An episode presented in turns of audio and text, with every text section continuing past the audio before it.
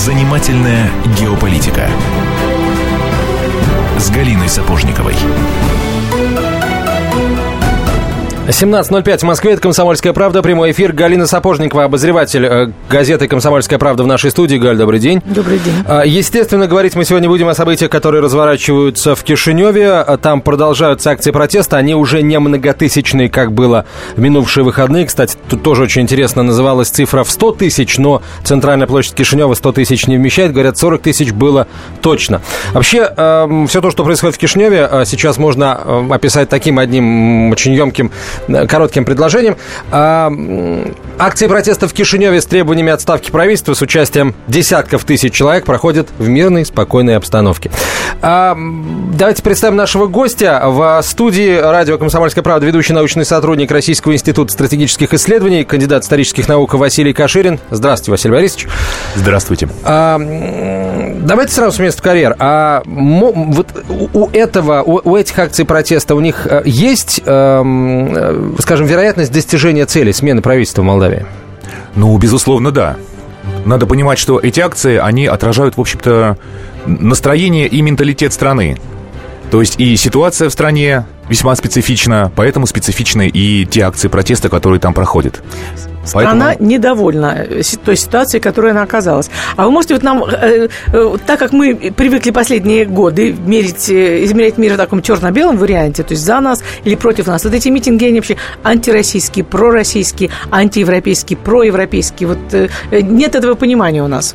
Ну, если говорить просто, то Безусловно, этими митингами руководят сейчас силы далеко не дружественной России, а участвуют в них люди, самых разных взглядов, люди, в том числе и пророссийские, и русские, и русскоязычные, с абсолютно русским и советским менталитетом, которые просто устали от того, что творится в стране уже последний целый ряд лет. Ну, вот последний, что был финальной каплей такой, насколько я понимаю, это история про пропавший миллиард. Вот вы наверняка знаете какие-то очень вкусные эксклюзивные подробности. Расскажите, пожалуйста, нашим слушателям. Ну, это действительно потрясающе интересная история, которая бушует на страницах молдавской прессы уже практически год. А, а суть истории в том, что из местного Сбербанка, он называется Банка де Экономий, пропал целый миллиард евро. Евро, кажется, не долларов. Евро, евро, да. А, то есть пропали деньги, которые были выданы непонятно кому в форме кредитов, абсолютно э, мутные кредитные операции. Они были выданы фирмам, которые исчезли, исчезли деньги. И фактически эта сумма, ну, грубо говоря, ВВП Молдовы порядка 7 миллиардов. Вот одна седьмая ВВП страны просто исчезла, э, растворилась. Была потрясающая деталь, когда везли оправдательные документы по части этих операций на инкассаторской машине, вот полный документов, а машина взяла и сгорела. Вот это маленький штрих, который иллюстрирует местные нравы.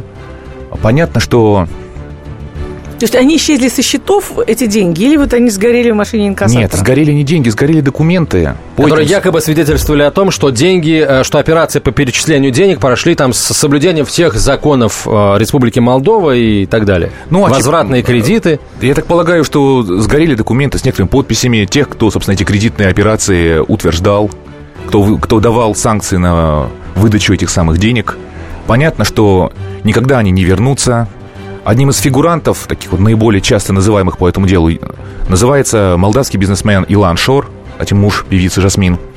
Сидит, говорят, он или что? Нет, Взяли, или он... его на последних всеобщих местных выборах избрали мэром э, районного центра Аргеев города в Молдавии. Так что он сейчас занимает место в исполнительной власти. Вот. Хороший город. Да, но понятно, что он далеко не самая крупная фигура в, э, в среде молдавского э, финансового олигархата он скорее является крайним, а за ним стоят гораздо более крупные рыбы.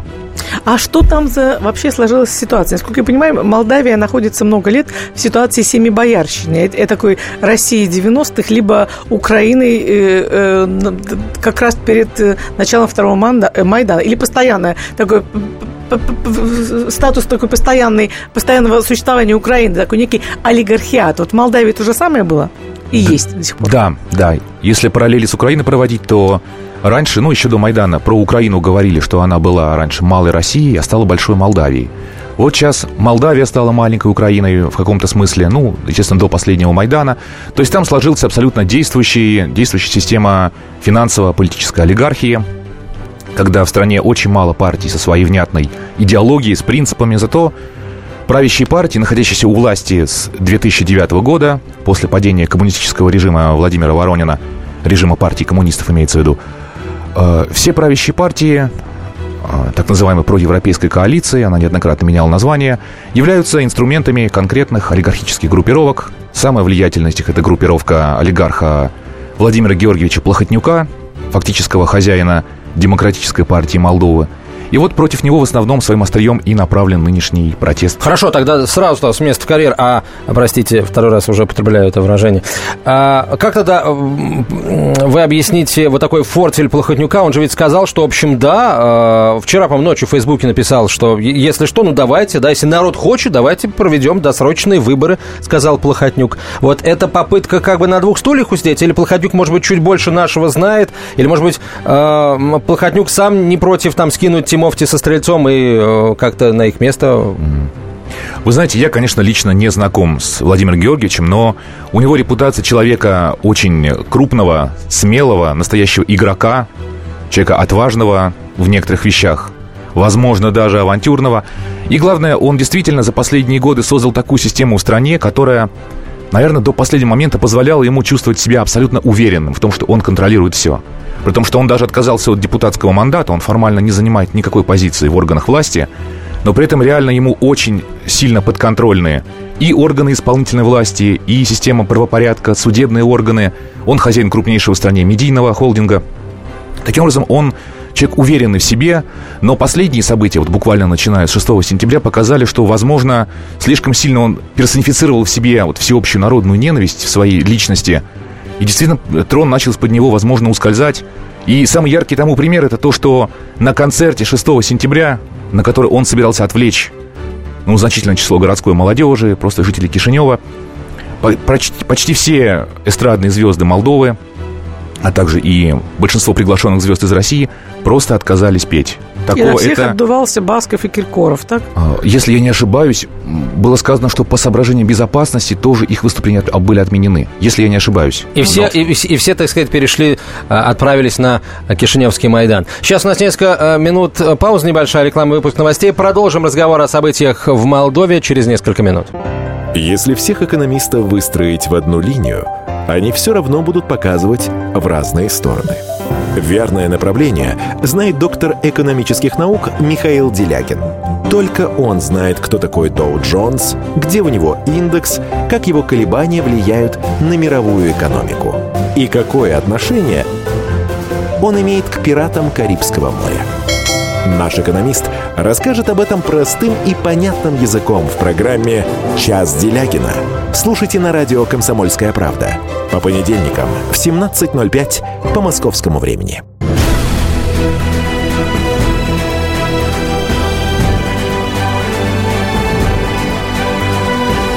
Занимательная геополитика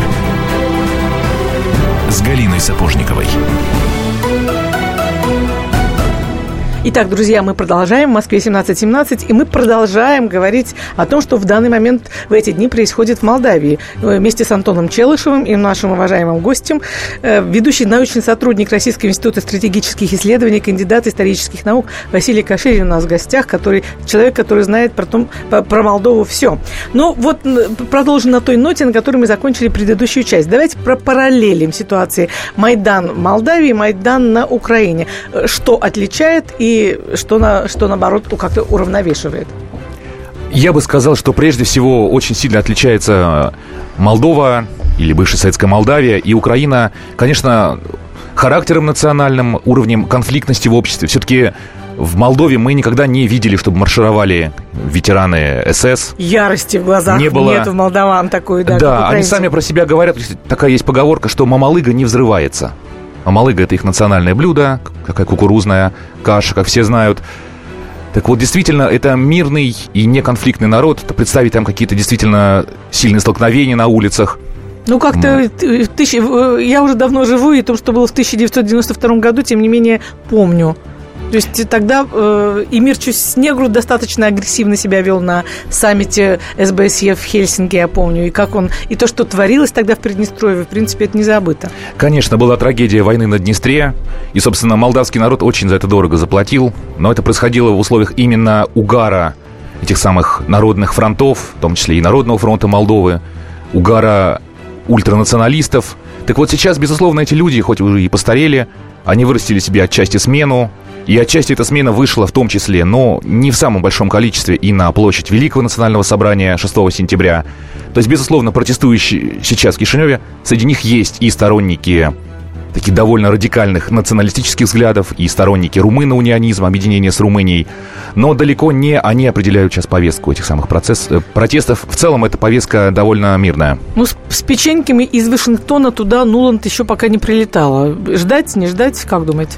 Пока еще нет, э, потому что прежде всего, наверное, у западных кураторов этих акций – есть определенная уверенность в себе, пока что ситуацию они контролируют. А самое главное, что в отличие от Майдана, э, в Киеве, где боролись хотя бы формально две силы, одна условно нейтральная или условно пророссийская в лице Януковича и радикально антироссийская. Так вот, в Молдове сейчас борется одна прозападная сила против другой.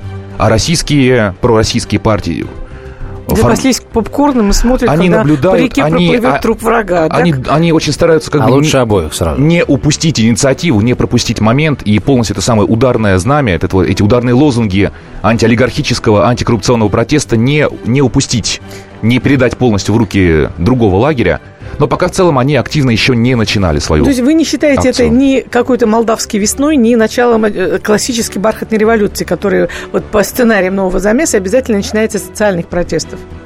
Ну, безусловно, уже написаны по стратегии и тактике Майдана написаны учебники. Безусловно, люди их читали. Безусловно, они пытаются как-то их э, адаптировать к местным условиям. Повторюсь, нет никакого кидания камней, там не ломают брусчатку, но вот стоит палаточный городок, который называется, кстати, городком достоинства. Орашул демнитеци по ну, революция гидности мы это тоже, в общем-то, слово запомнили. Да, слово достоинство да. сейчас приобрело, к сожалению, такую отрицательную очень коннотацию. Так что вот она стоит и добивается, сейчас у них главный ударный лозунг – это отставка президента Николая Тимофти – и назначение, в общем-то, досрочных парламентских выборов. Я сегодня на одном из молдавских сайтов прочитал такую тревожную новость, что жив ли Тимофти, выйдет он или не выйдет к народу, он не показывался там три или четыре дня. Что за странная такая фигура. Я бы сказала, никакая. То есть я его характеризовать не могу. Про Гимпа вам могу рассказать. Как помню до сих пор, как он топал ногами и рычал на какие-то мои вопросы. А вот про Тимофти ничего подобного сказать не могу. Не замечен ни в плохом, ни в хорошем. Президент Молдовы Николай Тимофти фигура формально внепартийная. Вообще в Молдове президента избирает парламент. Они эту, эту практику пытались изменить, провести референдум, сделать избрание президента общенародным. Референдум провалился из-за неявки. Таким образом, президент был избран э, весной 2012 года. До этого страна, получается, два или три года жила вообще без президента. А, слишком долго они тянули разные процедурные вопросы, не могли проголосовать. И нормально шли без президента. Его избирали как фигуру компромиссную, которая никого не может задеть, ущемить чьи-то интересы. Это человек из судебной системы, который, в общем-то, большую часть своей жизни служил в судебной системе Советской Молдавии. В свое время сажал диссидентов, румынских, молдавских националистов. В том числе там были и психиатрические вердикты по их делам, которые он утверждал. Но сейчас, последние годы, своими заявлениями он показал, что он занимает, конечно, абсолютно русофобскую позицию. Э, человек, повторюсь, не слишком харизматичный, в Молдове авторитетом не пользуется практически никаким. Он является фигурой сейчас наиболее уязвимой из всего молдавского истеблишмента. Формально он глава государства, но за ним не стоит никакая крупная сила. И, наверное, если за него и будут держаться те, кто реально контролирует сейчас власть в стране, то потому что понимают, что с него может их пирамида начать сыпаться сверху. А так сам по себе он не сильная фигура. Ну, смотрите, вот молдаване не агрессивные люди. Мамалыга не взрывается. Тимофти не, не, не сильная фигура. И, в общем, все говорит о том, что эм, такому, таким трагическим эм, спектаклем, какие, какие мы наблюдали на весь последний год на Украине, ситуация в Молдавии при, привести не должна. И тем не менее, генеральный секретарь Совета Европы Турберн Ягланд заявил, что Молдавия может стать новой Украиной, а Приднестровье – новым Крымом. Что это за фраза? Можете ее как-то прокомментировать? Ну, я не думаю, что данный европейский функционер очень глубоко разбирается в специфике ситуации в бывшей советской Молдавии, Молдавии и в Республике Молдова, и в Приднестровской Молдавской Республике. Но тем самым он хотел донести общую позицию европейских, евроатлантических структур о том, что нынешними властями Молдовы там сильно недовольны именно из-за их очень высокого антирейтинга, их абсолютно инфернальной коррупционной репутации. Это то, что для Европы стало уже невыгодно. Они просто боятся, что если может подняться волна действительно народного антиолигархического протеста против них, то вектор Молдовы может э, неизбежно развернуться в сторону России в этом случае. Поэтому для них и важно было или как-то припугнуть, приструнить э, режим Плохотнюка, или же просто, ну, перехватить у пророссийских сил вот это самое как я сказал, Вы сейчас не оговорились, да, сказав режим Плохотнюка, а не режим Тимофти? Ни в коем случае не оговорился, потому что, повторюсь, президент Тимофти не слишком контролирует ситуацию и в силу своих полномочий по Конституции, и в силу личного своего неформального влияния. Самый влиятельный человек в нынешнем руководстве Молдовы – это серый кардинал Владимир Георгиевич Плохотнюк. А, кстати, а, об этом материале Ягланда. Я вот тоже э, читал перевод этой колонки. Колонка в Нью-Йорк Таймс была опубликована, если я ничего не путаю, в августе, да, в самом начале. Э, перевод этой колонки на, на русский язык. И там было очень много таких достаточно сильных оборотов, и э, вот это вот хищение миллиарда Ягланд открыто, по-моему, назвал кражей века. И э, вообще э, потребовал вернуть Молдову людям. Вот. Э, в противном случае, обещав э, всевозможные проблемы для страны какие точно я уже сейчас не помню, к сожалению, не выучил я наизусть этот текст, может, он того и не стоит. А, так, может быть, мы имеем, э, мы имеем сейчас под рукой что-то вроде э, такой вот попытки смены одного режима подконтрольного Евросоюзу другим режимом подконтрольным Евросоюзу. Э, собственно, и э, происходит она потому, что в противном случае, да, если бы чуть-чуть вот эти, ну, другие проевропейские силы чуть-чуть промедлили, э, был бы как раз вот тот самый а, окончательный разворот на восток, о котором вы сказали, и был бы, были бы на Майдане, например, не представители а, вот этого блока достоинства и справедливость, а, например, представители Компартии Молдовы или активные ее сторонники. Ну, что касается партии коммунистов Республики Молдова, то она фактически является неофициальной э, младшим союзником, партнером и вассалом ныне правящей проевропейской коалиции. В качестве даже теоретически пророссийской силы партия коммунистов полностью деградировала. Два главных партнера России сейчас в Молдове – это партия социалистов Республики Молдова во главе с Игорем Дадоном и наша партия во главе с Ренато Усатым. Он сейчас был избран летом мэром второго по величине города Молдовы, города Бельцы. Это те силы, которые сейчас говорят, что они поддерживают саму идею антиолигархического протеста. И они говорят, что, в общем-то, мы свои акции еще не начинали, но мы готовы начать. Мы поддерживаем требования о досрочных парламентских выборах, об отставке президента Тимофти, об отставке кабинета Валерия Стрельца. И действительно, эти силы если будут действовать скоординированно и согласованно между собой, не будут драться за левый пророссийский электорат, а пойдут единым фронтом, то у них очень большой потенциал, они могут реально развернуть Молдову. Мне хочется в это верить. Хорошо, а когда вот эти силы могут подключиться к событиям, которые мы сейчас наблюдаем? Недавно лидер партии социалистов Игорь Дадон сделал заявление, что э, требует отставки президента и правительства до 22 сентября, потому что по Конституции Молдовы 22 марта истекает срок полномочий президента Тимофти, и по Конституции парламент не может быть распущен за полгода до выборов нового президента. Соответственно, очень важно успеть сейчас вот в эти, в эти довольно сжатые сроки, оставшиеся а, по Конституции легально провести. А, в противном случае тогда он будет должен досидеть до конца срока. А, парламент нельзя будет распустить. Да, парламент. А, спасибо. Продолжим после выпуска новостей. Меня зовут Александр Яковлев. Меня зовут Евгений Арсюхин. У нас есть к вам убедительная просьба. Ни в коем случае не включайте радио «Комсомольская правда». В понедельник в 6 вечера. Но если вы все-таки решитесь это сделать, то вы услышите.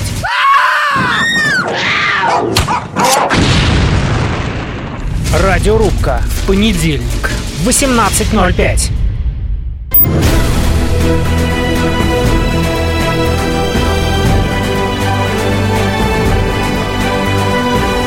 Занимательная геополитика с Галиной Сапожниковой. В Москве 17.32. Мы продолжаем. И в гостях у нас Антон Челышев, ведущий научный сотрудник Российского института стратегических исследований, кандидат исторических наук Василий Каширин. Говорим мы о Молдавии, сравниваем ее с Украиной, сравниваем э, не сколько сами страны, сколько ситуации. Ну и вот всегда я свой, впрыгиваю на своего любимого конька и начинаю искать заокеанские уши и какие-то конспирологические теории. Вот скажите, есть такая версия, что вот то, что сейчас происходит, закручивается, этот сюжет, я уверена, что он еще только закручивается, этой спиралью, но что, э, мы еще можем много, много интересного увидеть в финале. Вот не придумано ли он для того, чтобы каким-то образом, каким-то образом замкнуть э, два конца этого провода на Приднестровье и таким образом спровоцировать Россию на какие-то действия? Ну, безусловно, Приднестровье сейчас является, возможно, одной из наиболее уязвимых точек большого русского мира, большой исторической России, которая находится в отрыве от России, такой внешний эксклав, причем зажатый между недружественной Украиной и, по факту, недружественной Молдовой. И действительно, а в Приднестровье, напомню, проживает 200 тысяч граждан России из примерно 500 тысяч по статистике населения Приднестровья – то есть, если внешние игроки, недружественные нам силы, захотят развязать крупный конфликт с неизбежным вовлечением в него России, то это будет проще сделать даже не через Луганскую и Донецкую народные республики, а через Приднестровье. Другое дело, что потенциал Молдовы в плане какого-то силового нагнетания очень невелик сейчас. Украина занята в другом месте. Поэтому сейчас они предпочитают удушать Приднестровье экономически. Ну, а румынские полицейские на помощь не придут? Армия НАТО как-никак. У них подписаны все соглашения, необходимые о сотрудничестве в сфере обороны между министерствами внутренних дел, то есть сил жандармерии, внутренних войск. То есть, если какой-то вот силовой сценарий начнет, не дай бог, реализовываться, то все правовые механизмы существуют. Вот сейчас с 3 сентября по 3 октября в Молдове, а именно под Бендерами на полигоне в селении Бульбаака, проходят а, Молдавско-румынско-американские военные учения «Огненный щит-2015», артиллерийские в основном. Там участвуют полторы сотни американских военнослужащих, несколько десятков румын. Учат вот стрелять молдавскую артиллерию. Артиллерия, правда, старая, советская, но, тем не менее, это буквально вот на территории зоны безопасности конфликта бывшего на Днестре происходит. То есть, возможно, что и какой-то снаряд может шальной залететь. В общем, э, люди откровенно испытывают терпение России, наших миротворцев, нашей оперативной группы российских войск. То есть это все добро может не кончиться, хотя, повторюсь, нынешние молдавские правящие силы при всей своей нелюбви к России, они слишком осторожны, они бизнесмены, дельцы, они не настроены на силовую конфронтацию, но они не вполне самостоятельны. Если в Вашингтоне будет принято решение принципиальное тамошними ястребами, то они всегда найдут себе исполнителей послушных и в Кишиневе, и в Бухаресте, и в целом Европе. А, вот, вот что интересно. А, если а, значительная часть населения Молдовы и Кишинева как столицы а, уже практически повернулась на восток, уже разочаровалась в вот этой вот самой евроинтеграции, которая обернулась кражей годового бюджета страны, а, почему тогда а, удалось вот этой другой э, евросиле вывести на площади э, Кишинева вот эти самые десятки тысяч людей? Они пришли вот сами искренне или э, их всячески попросили, там им заплатили? Есть информация? Что вообще в целом страна думает об этом Майдане? Ну, будем называть его так. Ну, мнение страны узнать сложно, но, как я уже говорил, на площадь вышли люди самых разных взглядов. Там преобладали флаги, естественно, самой Республики Молдова, а также флаги ЕС и отчасти флаги румынские. То есть формально протест абсолютно по идеологии прозападный, проевропейский, Собственно, они и говорят, что он долой олигархический режим, потому что он скомпрометировал наш европейский путь, он его замедлил, завел в какой-то тупик, в болото. И вот нужно его обратно выводить и ускоряться. Но, безусловно, туда выходили люди и в том числе и пророссийских взглядов, и левых взглядов политических. Потому что там в другом месте протестовали сторонники радикальных левых взглядов, тоже пророссийские. Вот сейчас они, собственно, подверглись репрессиям из-за этого. Вот. Но а, что думает народ? Народ, повторюсь, он объединен неприятием вот того режима, коррумпированного до невозможности. И народ хочет его снести, а Запад хочет, я уже сказал, этим воспользоваться и не потерять контроля. Сместить олигархов. Олигархи всегда народ ненадежный, олигархи народ склонный к лавированию, думают о своих прибылях. Хотят, возможно, привести людей более идеологически выдержанных, подконтрольных. И вот сформировалась для этой цели еще в феврале этого 2015 года так называемая гражданская платформа «Достоинство и правда» Демнитате Шеадевер по-молдавски. Э, Ее возглавили люди до сих пор не особо известные. В Молдове ряд политологов, журналистов, публицистов, э, юристов-адвокатов. Но, безусловно, конечно, у них есть свои ресурсы, потому что поставить городок, обеспечить его кормление, обеспечить там банально вывоз отходов, э, элементарные санитарно-гигиенические мероприятия и так далее. Для всего нужны ресурсы. Вот эти ресурсы у них есть, я не знаю. Из какого посольства они их получали. Они сейчас говорят, что, как, как и в Киеве, впрочем, что ходят бабушки, носят пирожки, молдавскую плацинду знаменитую, самые слоеные такие пироги с начинкой. Но мы понимаем, что это, конечно, очень наивно звучит. Знаете, почему я сижу смеюсь? Я вспоминаю о том, что, по-моему, в первые выходные октября в Молдавии будет великий праздник, там, Дни молодого вина, когда вот на эту самую площадь, где сейчас ставят палатки, выносятся другие, ставятся другие палатки, огромные чаны, бочки с вином, и все празднуют, пьют, танцуют. И вот я представила себе Майдан, совмещенный с, с, с, с Днем вина. Вот веселуха будет. Это будет совершенно вообще нечто ну, новое слово ну, в теории и практике цветных революций. Это будет революция вин. Да, да, Дело да, в том, пожалуй. что по данным Всемирной организации здравоохранения за прошлый год, за позапрошлый год, Республика Молдова маленькая находится на первом месте в мире по потреблению алкоголя на душу населения. Ну, легкого То есть, же алкоголя, ну, вина. Ну, нет, ну, считается, считается в абсолютном в алкоголе. это на спирт, Но конечно. пьют, да. естественно, домашнее вино. Считается так, что у каждого хозяина должно быть по бочки там на одну тонну красного вина, на одну тонну белого в погребе стоять. И если он до Рождества не выпил, считается, что он, ну, не настоящий молдаван. Но это все шутки. Сейчас там идет праздник молодого вина, да, ну, фестиваль. Сезон тул, Тулбурела, то есть молодого вина, только что забродившего, то, что называется во Франции Божоле. Одним словом, э, но людям, повторюсь, молдавским народ в целом веселый, но положение его далеко не веселое. Они пьют, возможно, уже не от веселья, потому что Повторюсь, за последние годы страна стала, ну, беднейшей в Европе. Ну, смотрите, в июне прошлого года она абсолютно, Молдавия абсолютно не драматично, э, в отличие от Украины, подписала договор об Евроассоциации. Можете сформулировать и перечислить, что именно Молдова приобрела за этот год и что потеряла?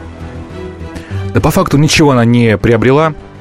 Еще, правда, в прошлом году вот единственная крупная такая, такой жест навстречу можно говорить, милостыня, э, можно сказать, меры по поддержке тогдашних проевропейских сил перед выборами, стало то, что граждане Молдовы получили возможность э, краткосрочных безвизовых поездок в страны Евросоюза.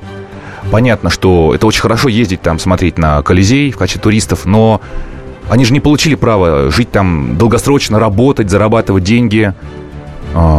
Их положение, ну, собственно, молдаване – это бедная нация примерно миллион, ну, до миллиона или порядка 800 тысяч из примерно трех миллионов э, постоянно работают в качестве трудовых мигрантов в России и в Европе. Причем в Европе их число постепенно уменьшается, в России, ну, до кризиса, по крайней мере, оно постоянно возрастало. Так вот, Европа не дала жителям Молдовы возможности свободно работать и зарабатывать. В той же самой в Италии, в Испании, в Португалии и так далее. То есть это был чисто символический жест с возможностью безвизового режима, то, о чем долго говорили молдавские евроинтеграторы.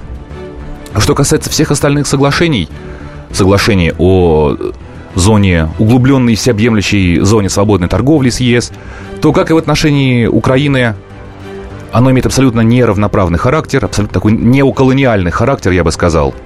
То есть фактически, ну, на Украине это чревато было и остается полной гибелью местной промышленности.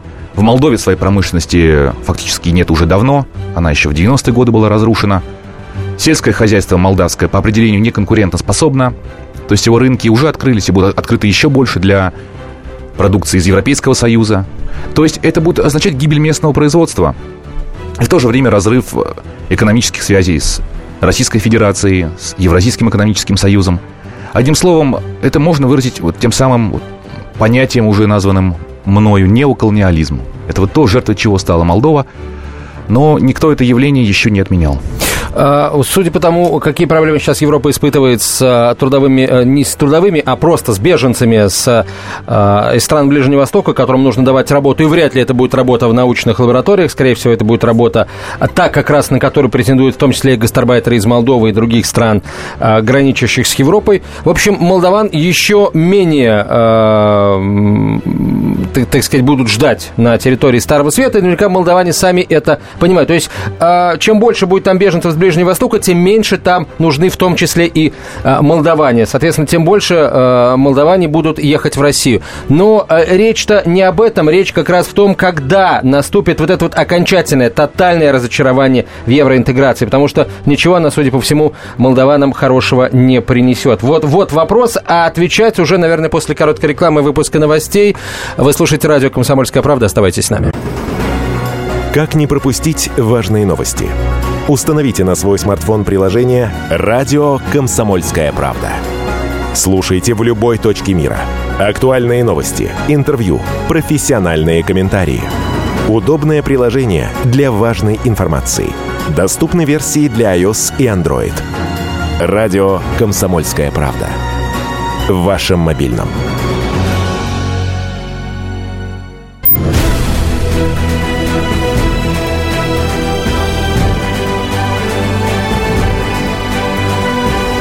Занимательная геополитика с Галиной Сапожниковой. 17.47 в Москве, Комсомольская правда, прямой эфир. Галина Сапожникова, Антон Челышев и наш гость Василий Каширин, ведущий научный сотрудник Российского института стратегических исследований, кандидат исторических наук. Василий Борисович, ну, итак, в общем, что еще должно произойти в э, Молдове с несчастным молдавским народом, чтобы он уже окончательно понял, э, что, в общем, Европа это, это такая морковка перед мордочкой, я не знаю, ослика, кролика, э, он никогда эту морковку не съест? Ну, собственно, все, что Европа могла дать в качестве той самой вот морковки, она реально уже дала.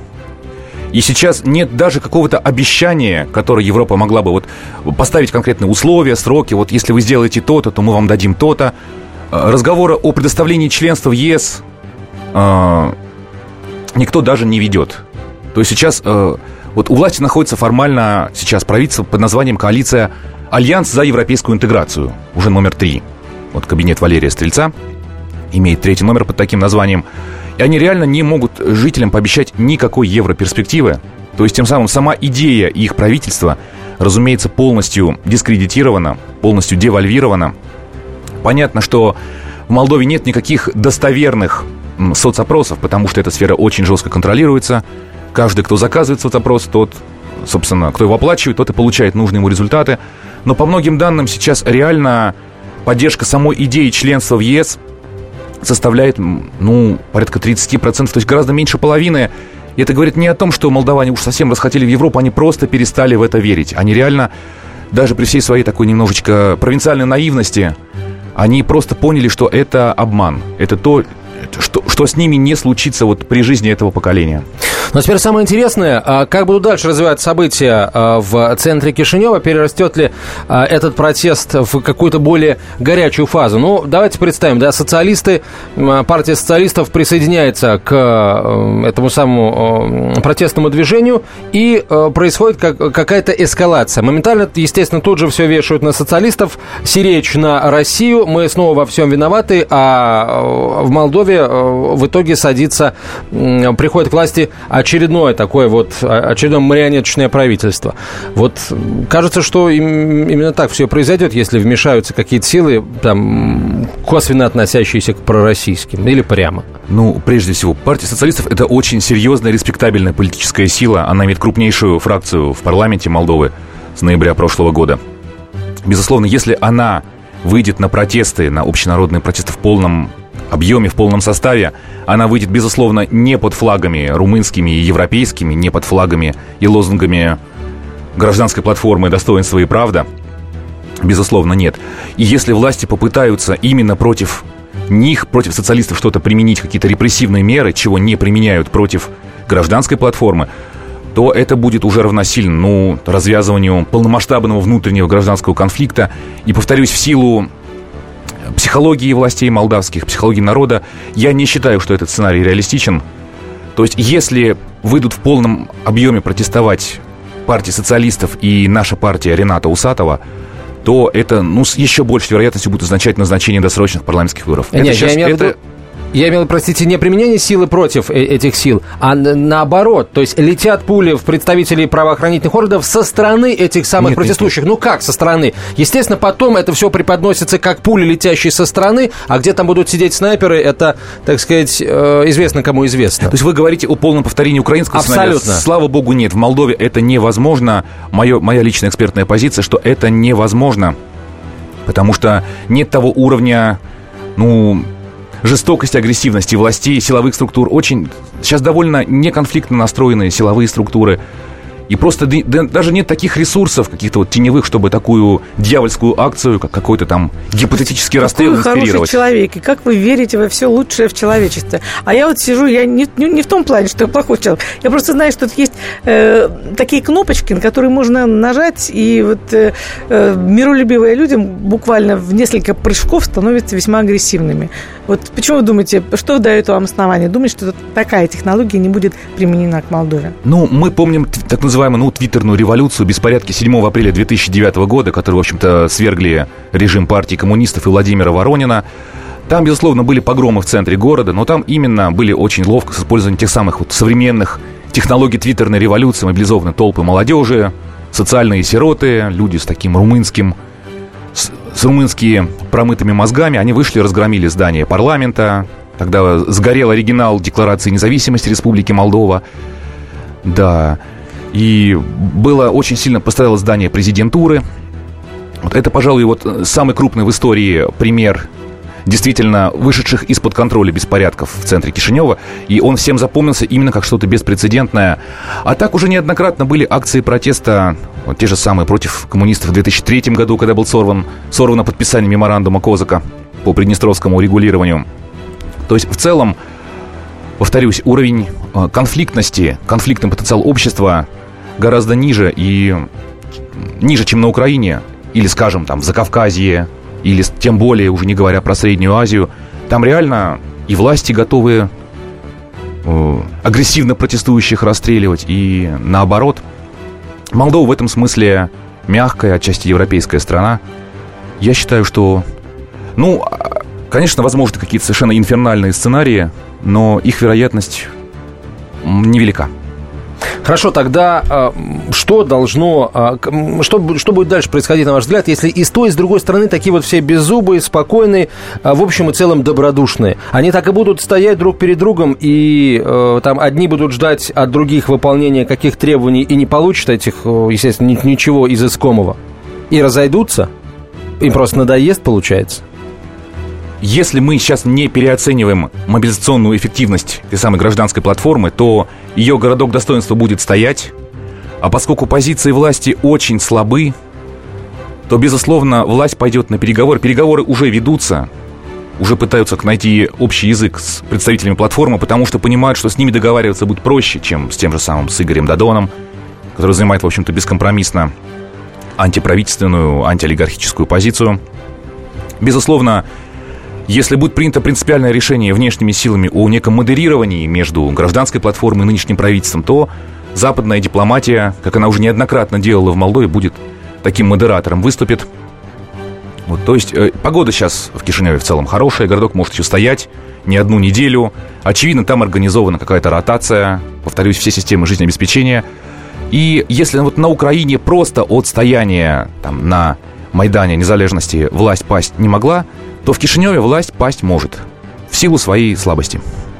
Хорошо, а, тогда я попробую сам задать а, вопрос о том, а, а как, точнее ответить на вопрос о том, как все получится на самом деле, чем все закончится. Только я хитро поступлю и отвечу вашими словами. Какой вариант, вашими устами точнее, какой вариант а, развития событий наиболее устроил бы а, м, европейских кураторов Молдовы? Вот, выхода из этого кризиса. Кризиса, я имею в виду не только этот Майдан, вообще в целом ситуацию в Молдове. Ну, безусловно, для Европейского Союза и для США э, очень важно, чтобы Молдова оставалась в сфере влияния этих самых западных атлантических, евроатлантических структур, при этом, чтобы они не брали на себя никаких дополнительных обязательств по оказанию помощи экономической, по поддержке вот, молдавской экономики, сельского хозяйства и так далее. То есть э, сохранить свое влияние, не допустить усиления влияния России. А для этого возможны два варианта. Или к власти приводится через этот самый очередной молдавский Майдан достоинства, приводится к власти эта самая гражданская платформа, развернутая в абсолютно проевропейскую политическую партию, переговоры о чем сейчас ведутся. Формируется новая, якобы свободная от олигархии, от коррупции проевропейская сила. Вот. Или же э, сохраняется прежняя власть, также абсолютно проевропейская, прозападная, которая просто, ну, избавляется, возможно, от каких-то наиболее одиозных фигур. Повторюсь, хотя им будет сложно избавиться от Плохотнюка, потому что он стержень этого самого режима. Вот. И просто они, что называется, Западом приводятся в такой, ну, в страх Божий. И э, получают очень жесткую прививку от того, чтобы от возможности в будущем лавировать, посматривать э, на восток, в сторону возможной сделки с Москвой. Потому что олигархи, повторюсь, они склонны к такому двурушничеству и лавированию. Для Запада это неприемлемо. А, что ж, вот э, хотел сказать, так и будет, но вы, вы тоже, тоже хитро и коварно привели два варианта. Посмотрим. Э, есть у нас еще время, э, небольшое, правда, количество. Очень внимательно будем следить за происходящим в Кишиневе. Пока говорим большое спасибо Василию Каширину, ведущему научному сотруднику Российского института стратегических исследований, Галина Сапожникова, Антон Челшев. До свидания. Кому выгодны государственные перевороты? Кто провоцирует военные конфликты? Кем пишутся сценарии цветных революций? Что Россия делит с Британией последние 300 лет? Обозреватель «Комсомольской правды» Галина Сапожникова вместе с политологами, социологами и историками ищет ответы на эти вопросы в специальном проекте «Занимательная геополитика». Открытие, которое она делает во время прямых эфиров, шокирует общественность и провоцирует шквал критики. Однако она не боится искать правду. «Занимательная геополитика». Каждую среду в 17.05 по московскому времени на радио «Комсомольская правда».